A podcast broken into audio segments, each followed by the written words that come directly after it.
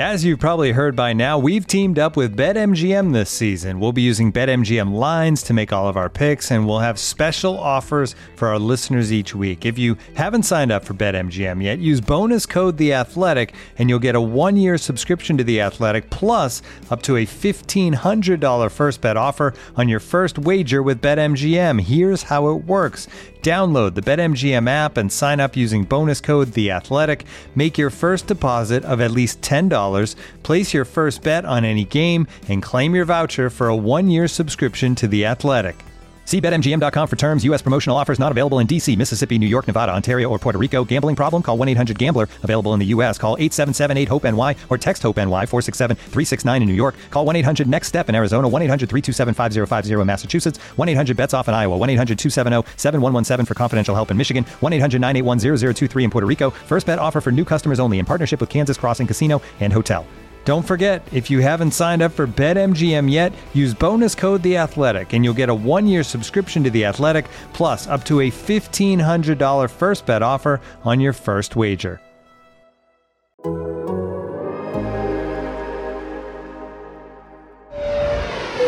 Ladies and gentlemen, welcome aboard the Athletics Can't Wait Jets podcast, your nonstop shop for all things Jets. Now, here are your hosts, Tim McMaster and Connor Hughes. Listen safely.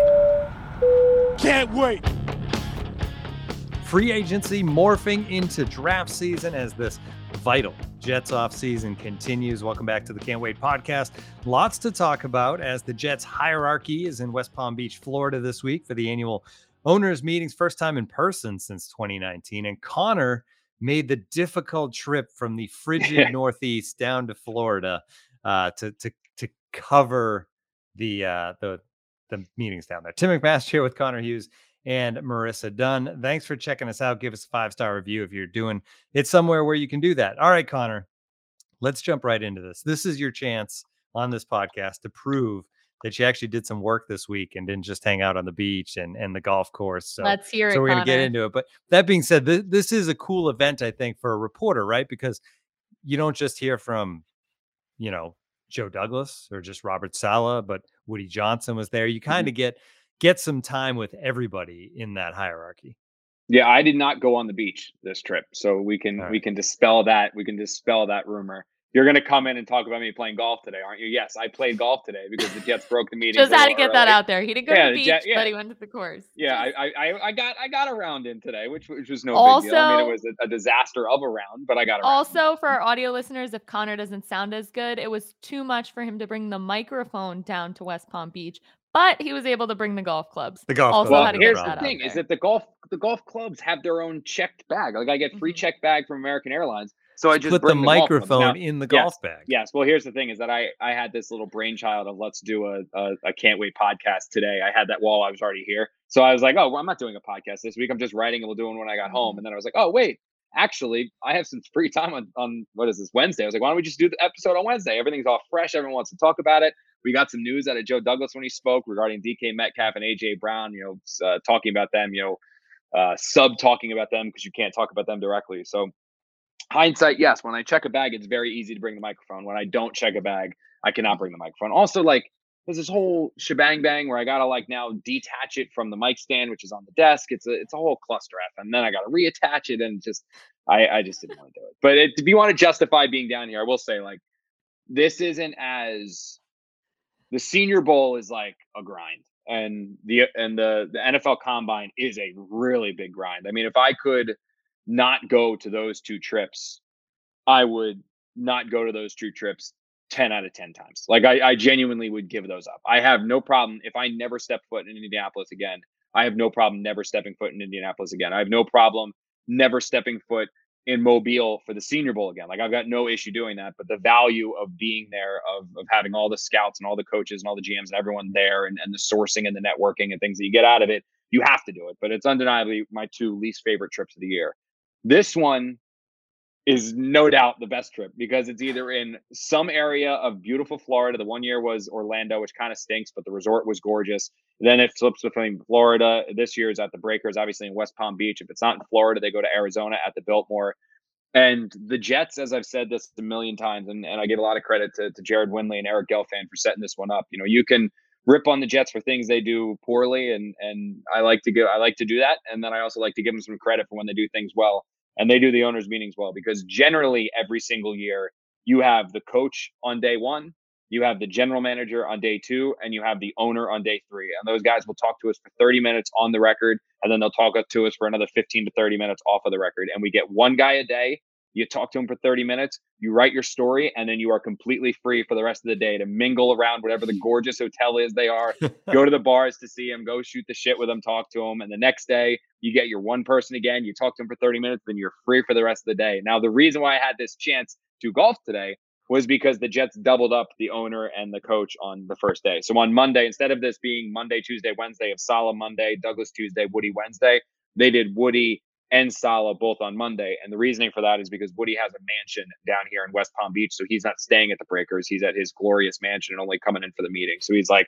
as soon as the meetings are done, I want out, you know, so whatever. So Christopher stayed here. It was good to see him again and catch up with him. But this is, I will say, fan like of the of, podcast, Christopher Johnson. Yeah, big, yeah, big fan. Yeah, it was awesome talking to him, catching up with him. Uh, he got a chance to meet Bree because Bree came to the owners' meetings with me, so she was able to go to like that little party that they throw for media coaches and all that stuff, where you get to you know BS with the guys for a while. So uh, it was fun seeing everyone again, talking to them again. Obviously, like I said, it's super valuable because you get to talk to them post free agency before the draft, and you usually have quite a bit of information that comes out of it. And there was uh, no shortage of that this year. All right, so let's get into the information, and we're going to start with something you teased, and that is the wide receiver position. Last time we did this podcast, while we were doing the podcast, uh, the Tyreek Hill stuff broke, and we, it was it was kind of wild. We were streaming live, and Connor's sending out text messages, and and obviously the end of that story was not a good one. Later that day, uh, we all found out that Tyreek Hill chose the Dolphins over the Jets. So the Dolphin or the Jets strike out once again. Understandably so. Like that's yeah, understandably, understandably so. so. Absolutely for so yeah, a lot of reasons. Um, so that's another right. No Amari Cooper. Uh, no, they it's one after another. So but that said, currently, technically, there's no other receivers available. But you mentioned the names DK Metcalf with Seattle. In a lot of ways, it makes sense that mm-hmm. Seattle, as they rebuild, might want to trade Metcalf for a slew of picks and then AJ Brown with the Titans. Connor, neither of those teams right now say that they are getting rid of those players, but it seems like the Jets are certainly paying attention. Yeah, I mean, look, it wasn't. Uh, it was a few years ago when at the it wasn't the the owners' meetings. It was the NFL Combine, but it was there where um, Dave Gettleman stood at the podium and said point blank, "I did not sign Odell Beckham to trade him." And a month later, he traded him. You know, it was the combine this year where uh, Pete Carroll stood at the podium and said, "It's my intention that Russell Wilson's going to be this team's quarterback." And weeks later, they traded him. And so right now, yes, the, the Titans intend to keep AJ Brown around for a very, very long time. And the Seahawks have every intention of, of playing games with DK Metcalf this year. And Pete Carroll said he can't imagine a situation where he's coaching a team that has not played or that does not have DK Metcalf at wide receiver. But here's the thing. Three weeks ago, the Kansas City Chiefs had absolutely no intention of trading Tyreek Hill. The Kansas City Chiefs had no interest in trading Tyreek Hill. It wasn't until some of these absurd receiver contracts have been handed out to guys like Christian Kirk, uh, which was probably a little bit unwarranted, and then the one that was given to Davante Adams by the Oakland or the Las Vegas Raiders, which was completely warranted.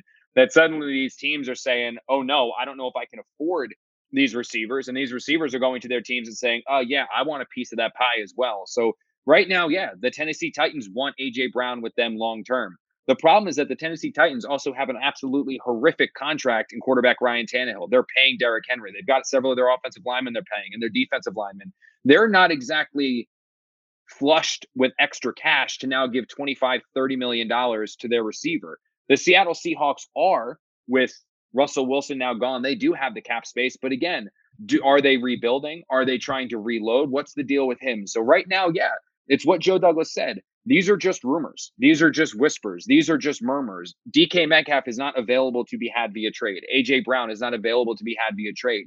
But while that's the case today, it might not be the case tomorrow. It might not be the case next week. It might not be that the case a couple days and uh, a couple days before the NFL draft or when the NFL draft kicks off. And when one of these guys or if one of these guys is made available, as Joe Douglas said, quote unquote, they're going to strike. They're going to get after these guys. They're going to go and get them. They believe that this offense will be completely unlocked, that Zach Wilson will be completely let free, that adding a true number one receiver will have a top to bottom effect on the offensive line because, or on the entire offense, because suddenly the offensive line isn't going to have to block as long because one of these three guys, and Elijah Moore, Corey Davis, DK Metcalf, or AJ Brown is going to be open. Obviously, you can't double team Corey Davis or Elijah Moore if you've got Brown or Metcalf on the field. Obviously, Michael Carter is not going to see stacked boxes when you have those three receivers split wide. So it's really a way to take this offense, which is right now has some pieces, has some talent, has some things you like, to take it to the complete next level, can take it to above and beyond, can get the Jets, if Zach Wilson develops, to saying, you know what,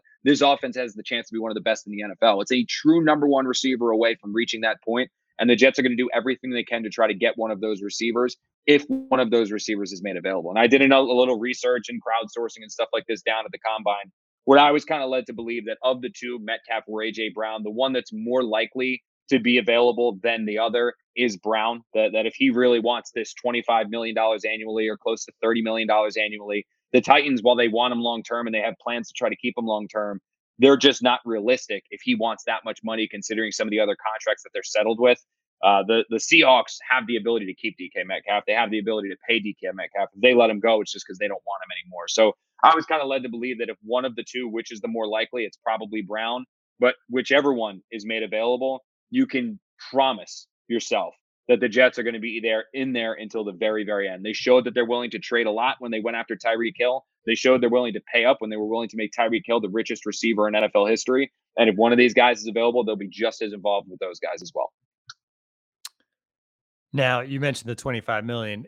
With a trade for either of these guys, is it going to include an extension? Like, is that something the Jets will well on one hand you want to right because you don't want to trade for the for the short term yeah, but like they're willing to not just make the deal right but to also like for hill mm-hmm. pay up the money to keep one of these guys and to spend that much money on a number one receiver yeah you know we, we talked about it actually on on the podcast last week when all this hill stuff was kind of going down and and i said basically you know the, the people that i had talked to when i started looking and seeing the structure of these contracts i kind of looked at it was like that's really interesting because with you guys pushing all of this money to the next couple of years, yes, it has something to do with the fact that the TV deal and teams are going to get a lot more cap space in future years, but it's also giving the Jets the luxury and the ability to absorb a big contract in 2022 if they want to absorb that big contract in 2022. They have other guys that they can extend and they have other guys that they can restructure contracts to create more money if they have to. But the way that they've done these free agent deals,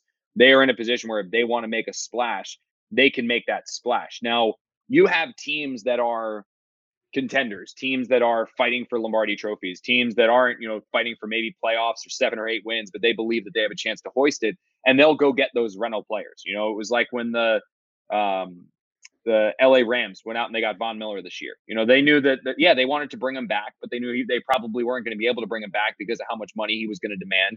But they were fine with that as long as Von Miller helped them win a Super Bowl this year that's what he did. Von Miller had a chance to go out there and win a Super Bowl. He won a Super Bowl, and now he's going to go to the Buffalo Bills, where he's got that absurd contract, and he's going to try to win another Super Bowl, right? So the Jets are not the Rams, though. The Jets are not a team that's in a position where they want Reynolds, where they'll go get this guy, keep him from one year, and let him walk. So if they're going to be involved in this, yes, they have the money set aside to pay them whenever they want to pay them, but it will be one of those things where the Titans say, okay, AJ Brown, you know what?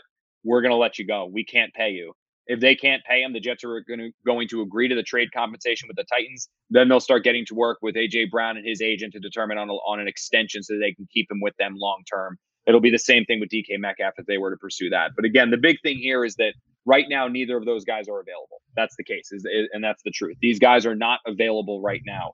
Will they be available in a week, two weeks, three weeks? We'll see. If they are made available, the Jets are going to go after them and they're going to go after them hard. Unfortunately, right now it's just a waiting game. Marissa's been asking the chat what they would give up for one of these guys. What are, what are they coming through with, Marissa? Yeah, so it's kind of mixed. Um, but I would say AJ Brown over DK Metcalf for sure. Um, and people would be willing to give up the number four pick for him. Um, there's been a wide range of that. How, what do you think it would take, Connor? If well, because they, they, were going to keep Connor for for Hill, yeah. they were going to keep yeah. four and right. ten, right? Yeah, they were just that was absurd, right? Yeah. How about that for an alternate reality? That the Jets have Tyreek Hill on that offense, and they also have the number four and number ten picks. Like that's Crazy. just insane to me. Like it's obviously it's not true, it's not happening, but I mean that was what the Chiefs agreed to. So, look, I, I think what people underestimate is that yeah, the Jets have the number four, number 10 picks in the draft. But those two second round picks that they have are what, like top five? Both of them are top five in the second round. It's 35 and 38, I think it is. So yep. it's that's what that'd be. Yeah, I think it's hmm. top five, top six, Three something like six, that. So yeah. yeah, so it's I mean, they're they're they're in a position where their middle round pick, well, not middle, but their second and third round picks have immense, immense, immense value. So if they want to package those two twos and send them in, I don't necessarily know if they have to part with a first round pick to get Brown or Metcalf. I mean, I'll be honest with you, Tyreek Hill's a better player than both those guys. I mean, mm-hmm. Tyreek Hill's an, an all pro, if I'm not mistaken, Super Bowl champion. I mean, he is a true like these guys are these guys are no doubt bona fide number one receivers. There's no doubt about it. They're one of the two, probably two of the top 10 to 12 receivers in the entire NFL. Tyreek Hill is one of the top five players in the NFL. I mean, Tyree Hill is a class above him. And the Jets were going to be able to get that guy for two second round picks, a third round pick, and also get back, I think it was like 104 or something like that. So I think it would be around there. The Jets would be able to get one of these guys for the two twos and maybe a four, the two twos and the three, the two twos and something else. I don't necessarily think they're going to have to part with the number four, number 10. Joe Douglas clearly doesn't prefer to part with the number four, number 10 pick. I think that if either of the first round picks are available, it's going to be number 10, not number four. But I don't necessarily think the Jets are going to have to part with that. If they came to terms with the Chiefs on a deal that didn't involve four and 10 for Hill, then there is no reason they should absolutely they should start including those first round picks for AJ Brown or DK Metcalf. They'll be able to get it done without parting with them. And 10 makes sense if you have to, because that's when maybe you're taking a receiver anyway, yeah. right? Like that's the pick yeah. that, that ends up being a receiver. Whereas four is four, it's a lot more value there when you're thinking yeah. about the edge rusher or the the offensive lineman, which we will get to on this podcast. But first, we have to take a quick break. Looking for an assist with your credit card, but can't get a hold of anyone? Luckily, with 24 7 US based live customer service from Discover, everyone has the option to talk to a real person anytime, day or night. Yep, you heard that right. You can talk to a real human in customer service at any time. Sounds like a real game changer if you ask us. Make the right call and get the service you deserve with Discover. Limitations apply. See terms at discover.com/slash credit card. And now, two pigeons bemoaning the fact you can stream DirecTV satellite free. DirecTV gives you access to apps like Netflix and live sports right next to each other. I don't get it. Let me put it in pigeon terms. It's like that one amazing dumpster with the old fruits and cardboard all in one place. How am I supposed to keep up with illustrative metaphors when you are making me so hungry? Get live TV and streaming apps together without a satellite. Visit DirecTV.com. Requires high-speed internet-connected Gemini device and separate paid subscription to watch Netflix on DirecTV. Terms and restrictions apply. Tip of the cap to Dan Botter in the chat for uh, for this one. Tyreek Hill was not Roman ready to be a Jet last week. Perfect. Uh, all right, moving on from the the wide receiver position to the quarterback that the Jets already have uh, from the big draft a year ago. Zach Wilson, of course, checking in on Zach's off season, which uh, Robert Saleh classified it as a tour uh, this mm-hmm. week at the owners' meetings. But basically, Zach Wilson's getting out there and, and spending some time with his receivers, which is certainly good to see. And it seems like Connor, like there's a there's a legitimate bromance forming with Braxton Berrios, who's of course back with the Jets, and Zach Wilson. Um, throwing passes together, wearing matching T-shirts. They're hitting the golf course together.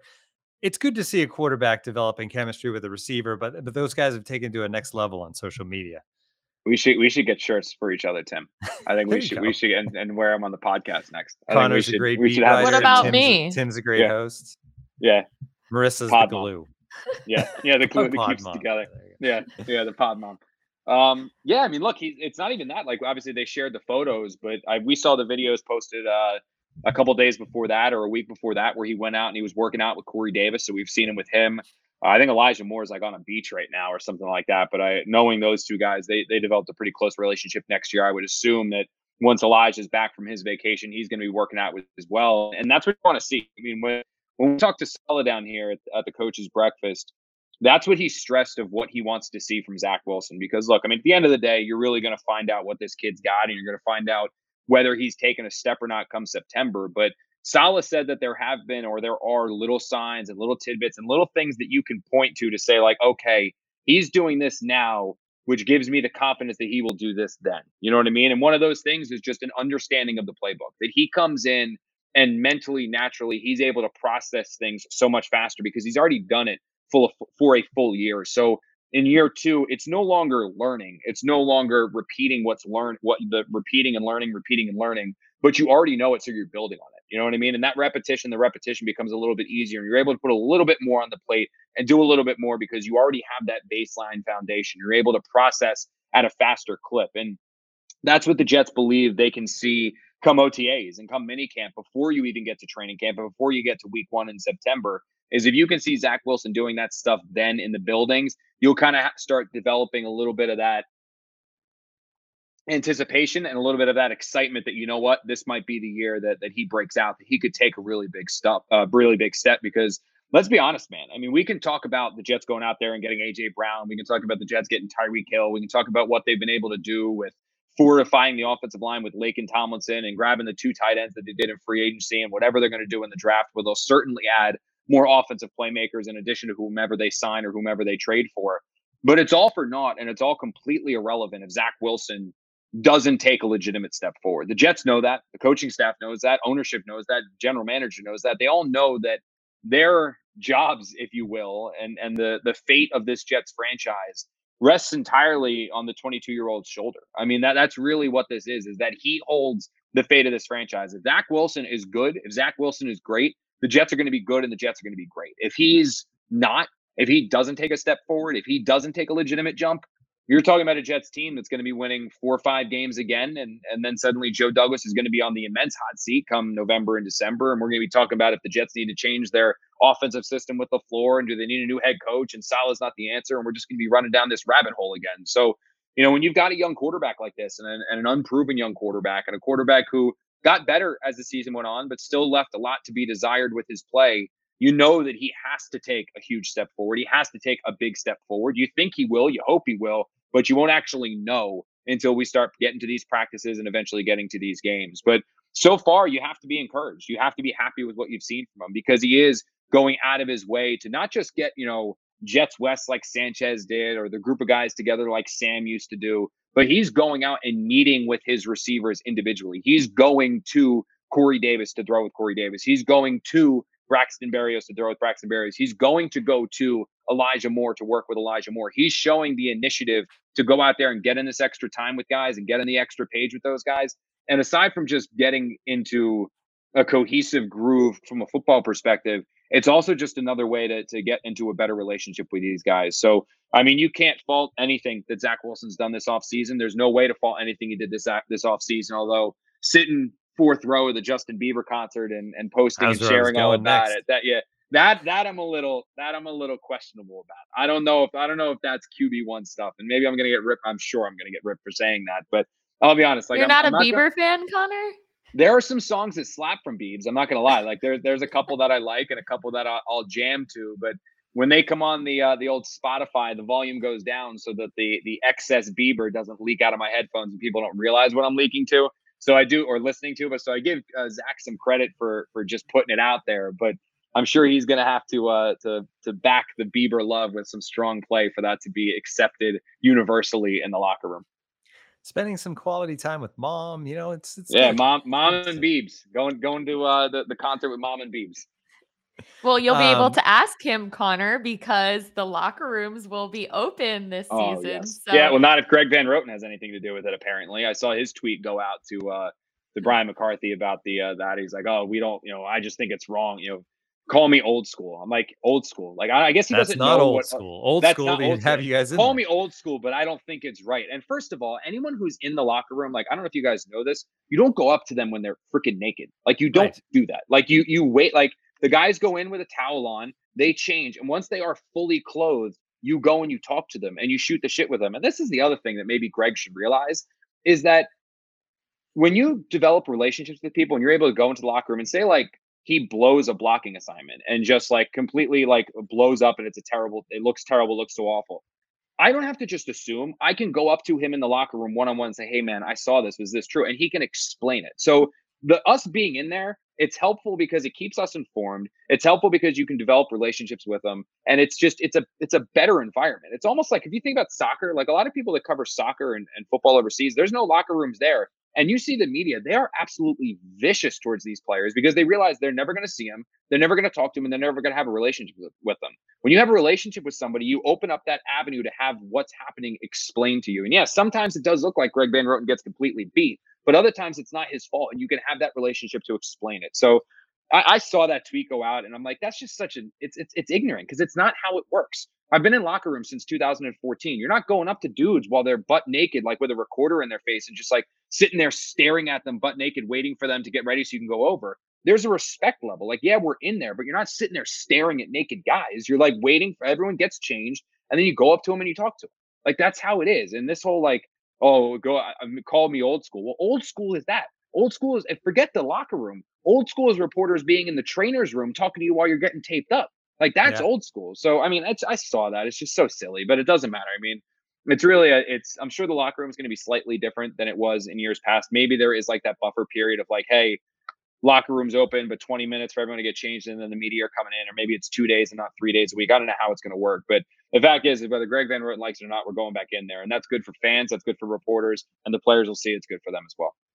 It's already started for baseball this spring with spring training. I think that's kind of the first sport to get back to reality. And there's been a lot of players who have actually gone the other direction from Van Roten who have said, like, I've, I've heard yeah. from baseball, our baseball writers who are in there, and the players are saying, it's great to have you back. Great to see you. You know, all mm-hmm. these yeah. these different things because they they know they know that stuff. So yeah, it'll definitely be uh, cool. One thing back to and also the other Zach. thing, real real quick to yeah, just touch on this too, Tim, is like what I can't wait for is these last two years absent when we haven't been in the locker room. The locker room is where you go up and like say I got a story idea, right? Like I'm, I'm talking about uh, random like oh, you know Corey Davis has a good stretch of games, so I go up to Corey Davis and I talk to him for for 15 minutes, 20 minutes because you know he had his whatever catch or whatever yard and he had a good game.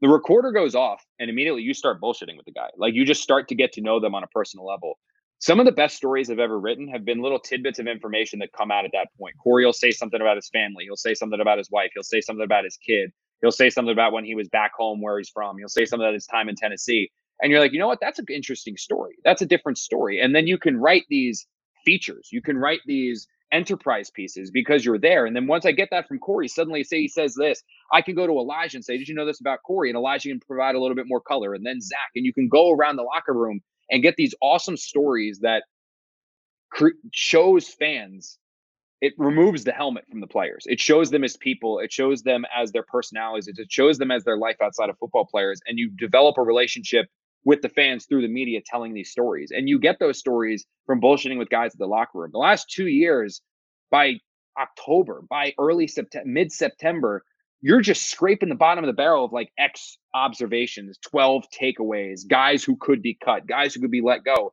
You don't have to write the guys who could be let go and the X observations. If I have a good featured story on a guy that I've picked up from doing my homework in the locker room, that's such a more that's so fun to write and it's fun to tell and it's fun to read and it's fun to learn. So there really is no negative to us being in there. And, and if you want to know why about the negativity sometimes that's written and and the the the crap storm that's sometimes written about the Jets, the reason why there's so much negative press on the Jets right now is because all we have to focus on as media members is the goddamn product on the field.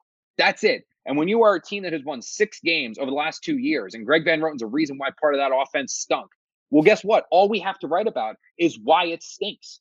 That's that's all we have to write about is why it stinks. But when we're in the locker room, we can talk to guys and we can get to know guys and we can tell those human interest stories. Suddenly, you're not just when the Jets are st- the Jets stink and they've only won three games. I don't have to keep hammering that they stink. I can go tell a good story and paint something else and give you some positive press. So I just I saw that tweet come out because it was sent in our, our beat writer group chat, and I was like, man, that is that just pissed me off. Like that just God, that's so ignorant. But whatever.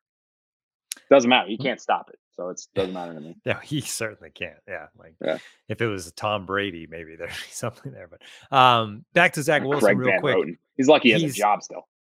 You mentioned that, you know, lots of quarterbacks meet with their receivers. A lot of quarterbacks will bring their receivers to them uh, and do that sort of thing. Wilson doing a little differently, making the tour. But do you think this was this a Zach Wilson idea or was this a team says, "Hey Zach, you might want to uh, get out there in the off season and spend some time with your receivers." Where do you think that goes? Is it an original thing or is it is it pressed? No, it's Zach. It's Zach. No, that's Zach. Yeah. Like that. That's one of the positives is that like you can. the Jets could make a suggestion. Like Mike LaFleur could say as they're leaving, like, oh, why don't you get together with your guys? But it's still on Zach Wilson to organize it. Like it's not like Mike LaFleur is going to get out his like uh, you know, American Airlines log in and say, Hey, Zach, I just bought you a flight to Miami to go work out with Braxton Berrios. Like Zach still has to get the flight. Zach still has to figure out. I mean, he's obviously flying JetBlue, but continue. yeah. Yeah. Yeah. um, but no, it's like that. That's it's seriously, it's good. And, and that's why Saleh said, like, there's initiative. You're seeing he's putting in the work because he's getting together with all of his teammates. And I'm going to be fascinated to see if he starts working out with CJ, if he starts working out with Conklin, if you see him out there with Elijah soon, like if this really does continue. And if eventually we get to the point where in between mini camp breaking and training camp starting, if there is like a Jets West or a Jets something that Zach Wilson gets all of the offense Jets Utah together. Yeah, Jets Utah. yeah, I'll, I'll be honest with you guys. I know I'm, maybe it'll be Jets Jets West Palm Beach again, and I can get another trip down here because I don't know if I'm gonna be too excited to book a Utah trip. Utah does look pretty beautiful. I would like Sanchez to see used Connor to fly in Utah. So yeah. I, uh, I, I, I wasn't on the beat for this, but Cimini was telling me that like when when Sanchez would do Jets West, he would tell the media and he would say like, "Hey guys, you know, we're doing a camp. You guys want to cover it?" And like the media would fly out there and like attend the practices like they were OTAs, like they were mini camp, like they were training camp, and all the players would talk and stuff like that without without media relations or anything like that. So it was like super useful. So I'd love to see uh I'd love to see Zach do that. That would be really fun. I don't know if You Greg mentioned- Van would approve of that access though.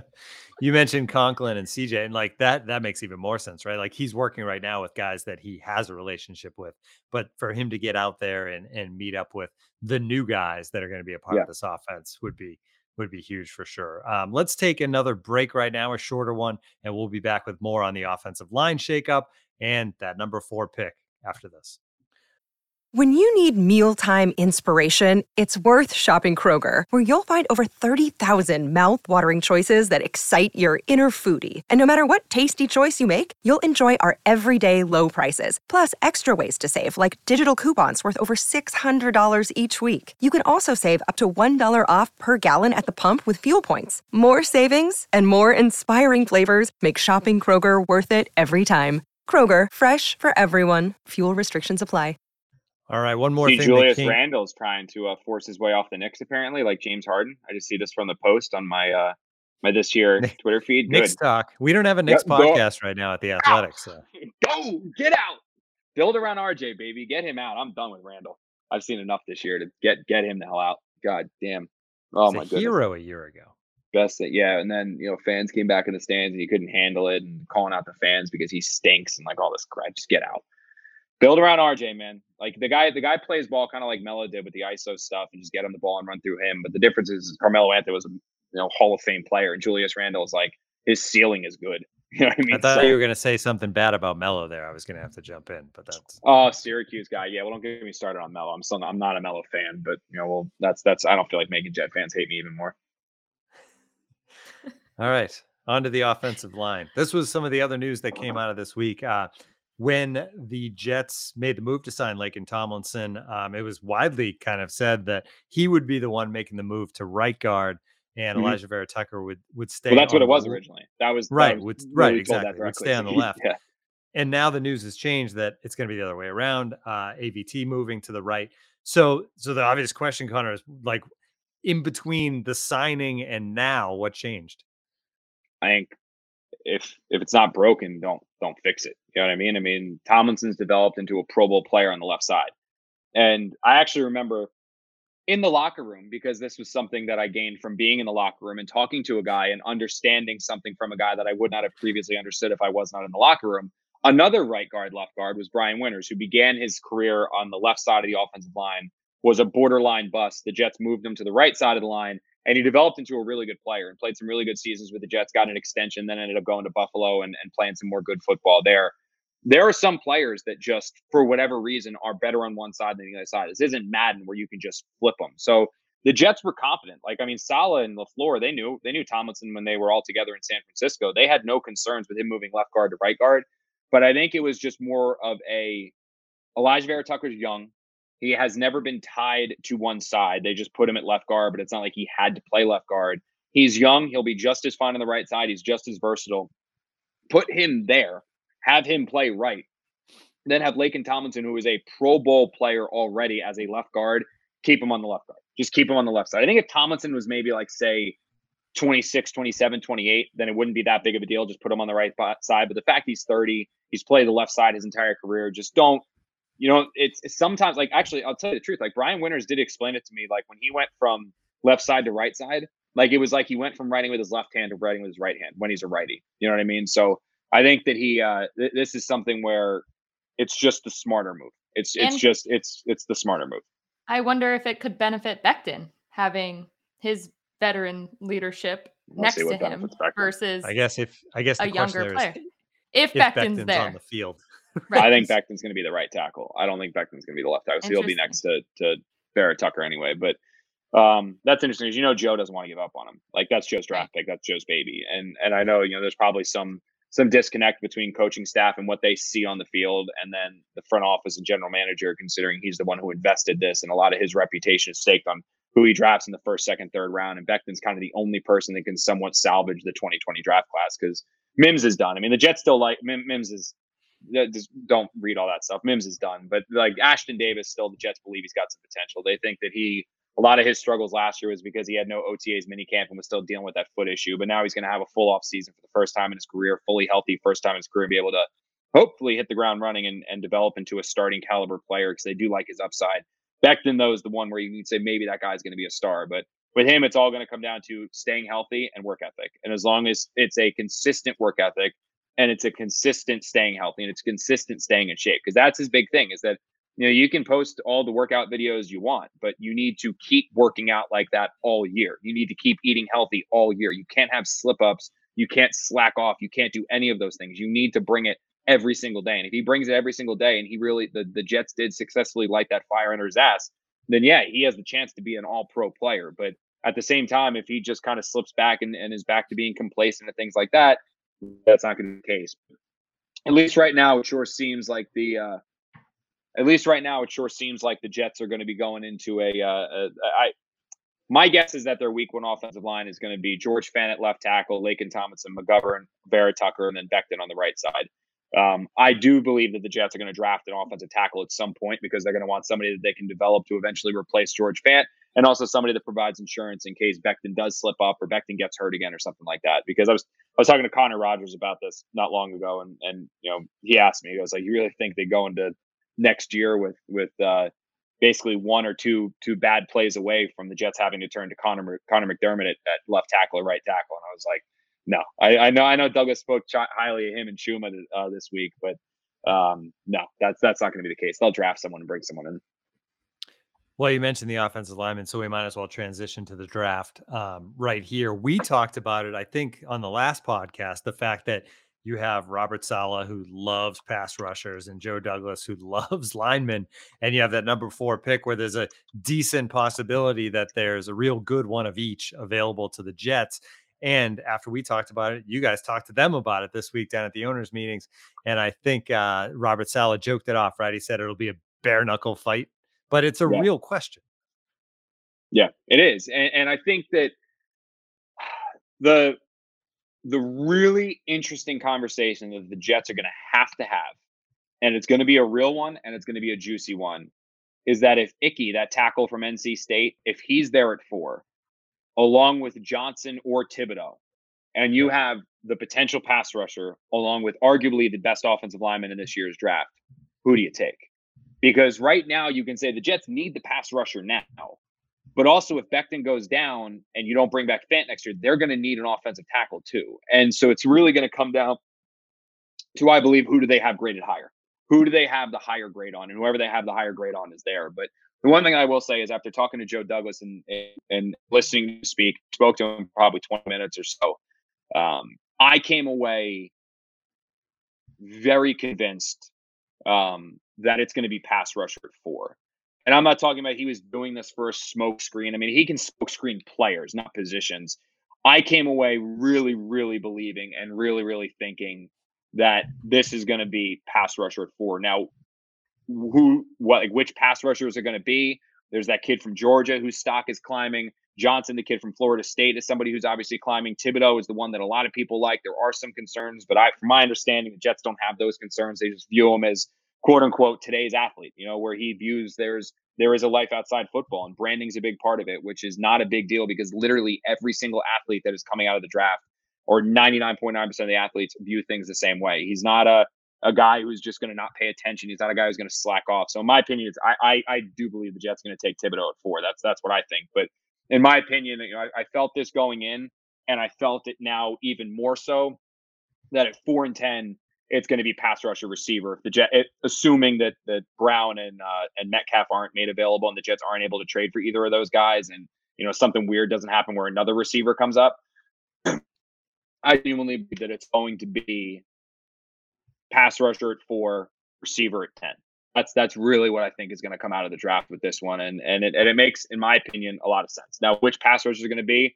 We're going to learn a lot about that in the coming weeks. That's where there's going to be a lot of smoke screen. Which receivers are going to be same thing. I mean, I could see them going big bodied with London. I could see them going scheme fit with Wilson. We just saw the video come out about Jameson Williams, where he's out there now running already, or he's expected to be running by the draft after tearing his ACL he's more talented than all the guys. So maybe the Jets go that route and, and, and take him, the kid from Alabama. That could be an option as well. We'll see. But I really think that's going to be the case. And I know there's like, there's been talk, and, and Jets fans look at this secondary. They look at Tyreek Hill going to the Dolphins and they're like, oh my God, they need a corner. They need a corner. They need a corner. I think what people really need to realize is that Robert Saleh's defensive scheme and Robert Saleh does, does not believe that he needs elite level shutdown lockdown corners at the two cornerback spots for him to be successful. He thinks that he can have number two and number three corners at those two spots, rangy rangy safeties back deep, and they can be in a, a very good to elite level defense depending on how good that that defensive line is. This team is going to be built. This team is going to be funded. This team is going to talent infused on defensive line at defensive end, at defensive tackle, at pass rusher. Look at what the the 49ers did. And if they can build a defensive line similar to what San Francisco has compiled, you can get by with DJ Reed and Bryce Hall or Brandin Echols or Isaiah Dunn at the two corner spots and two rangy safeties back deep because that defensive line negates so much of the need to invest serious high level resources at the corner position. So yeah, do, could the Jets get better at corner? Sure, they can absolutely upgrade Hall. They can absolutely upgrade uh, Dunn. They can absolutely upgrade Echols, but they believe they have one starting corner definitively in DJ Reed. They're going to let the other three guys compete at the other corner spot, and they can get by and have a successful to very good to potentially elite defense with that trio as long as they have an elite level pass rush. And they need to get that. They're building to get that. They've got Huff, who they think is a good player. They brought in Martin, who they believe is a good player. They have Quinnen Williams, who they believe can be a star. They've got John Franklin Myers, who they believe can get a star. And if you add Thibodeaux to that mix, and you add another interior defensive lineman that they drafted in the second or third round of that mix, you're well on your way to recreating the San Francisco front over here on the East Coast. And then suddenly you don't need to worry about drafting corners in the first round anymore. Four, I know. Obviously, I think they take you take a player at four. Um, ten. Do you think there's any chance that they trade back at ten, um, or do you think at this point it's pretty pretty set that if they don't trade it away to bring a player in, that they're going to actually select a player at that pick and not move back in the draft? No, actually, so I, again, I, I, don't think they're going to have to trade one of their two, it, it, whether it's Metcalf or Brown. I don't right. believe they're going to have to trade one of their first round picks. I don't think that's the case. So theoretically, say you go that that package that we were just talking about, where it's the uh, the two twos and maybe a three to go and get like they had for Hill. Maybe it's just two twos, or maybe it's a two three and a future pick to get Metcalf or Brown. Whatever they're giving up there, uh, then I think if you have a team that wants to trade up for a quarterback, like maybe the Steelers or something like that, that wants to go up to 10 to potentially get a quarterback, that's where I could see the Jets moving back from 10 and recouping some of the draft capital that they traded away to go get the receiver. So I, I don't I think they're going to make a pick at four. I'm almost certain they're going to make a pick at four. Number 10, I could see them potentially trading back. I could see them also potentially trading back if they see London, Wilson, and Williams are all still there and they like yeah. all three of those guys the same. I could see them moving back, still getting one of those players and recouping some additional draft capital. Because again, this team still has a lot of holes. This team still has a lot of needs. This team still needs depth in addition to starters, in addition to stars. And the more swings you have at getting them, the more likely you are to hit it. You know what I mean? You, you take five swings of a fastball and you got a better chance of hitting it than one. So in the draft, which is as Todd Bowles called it, an educated crapshoot, more the merrier with the draft picks. And I think the Jets absolutely have a chance to recoup more by trading back from 10. I mean, Williams is so intriguing uh, because before the injury, right? Like he was kind of the one guy that stood out, and then you had these other guys. Yeah. And once he was hurt, then okay, Wilson is now the best guy, but he's just not the same. Eh, if if you know that Williams could be the guy that we saw, plus This seems like in recent years, right? There's something about Alabama receivers. If I can get an Alabama receiver, yeah. I'll give me one of those guys. I don't know what it is about. Just not ArDarius Stewart. Yeah. Not him. That was that was the Jets swing at a uh, that was Johnny Morton's uh, guy. Was was our Darius right. Stewart, and that one didn't work out too well. But you know they also drafted Chad Hansen, and that didn't. Although he went off for this uh, the Texans like two years ago or something like that out of nowhere. All right, real quick before we wrap things up, one other news note of down there at the over the owners' meetings was the overtime rule is changing a little bit.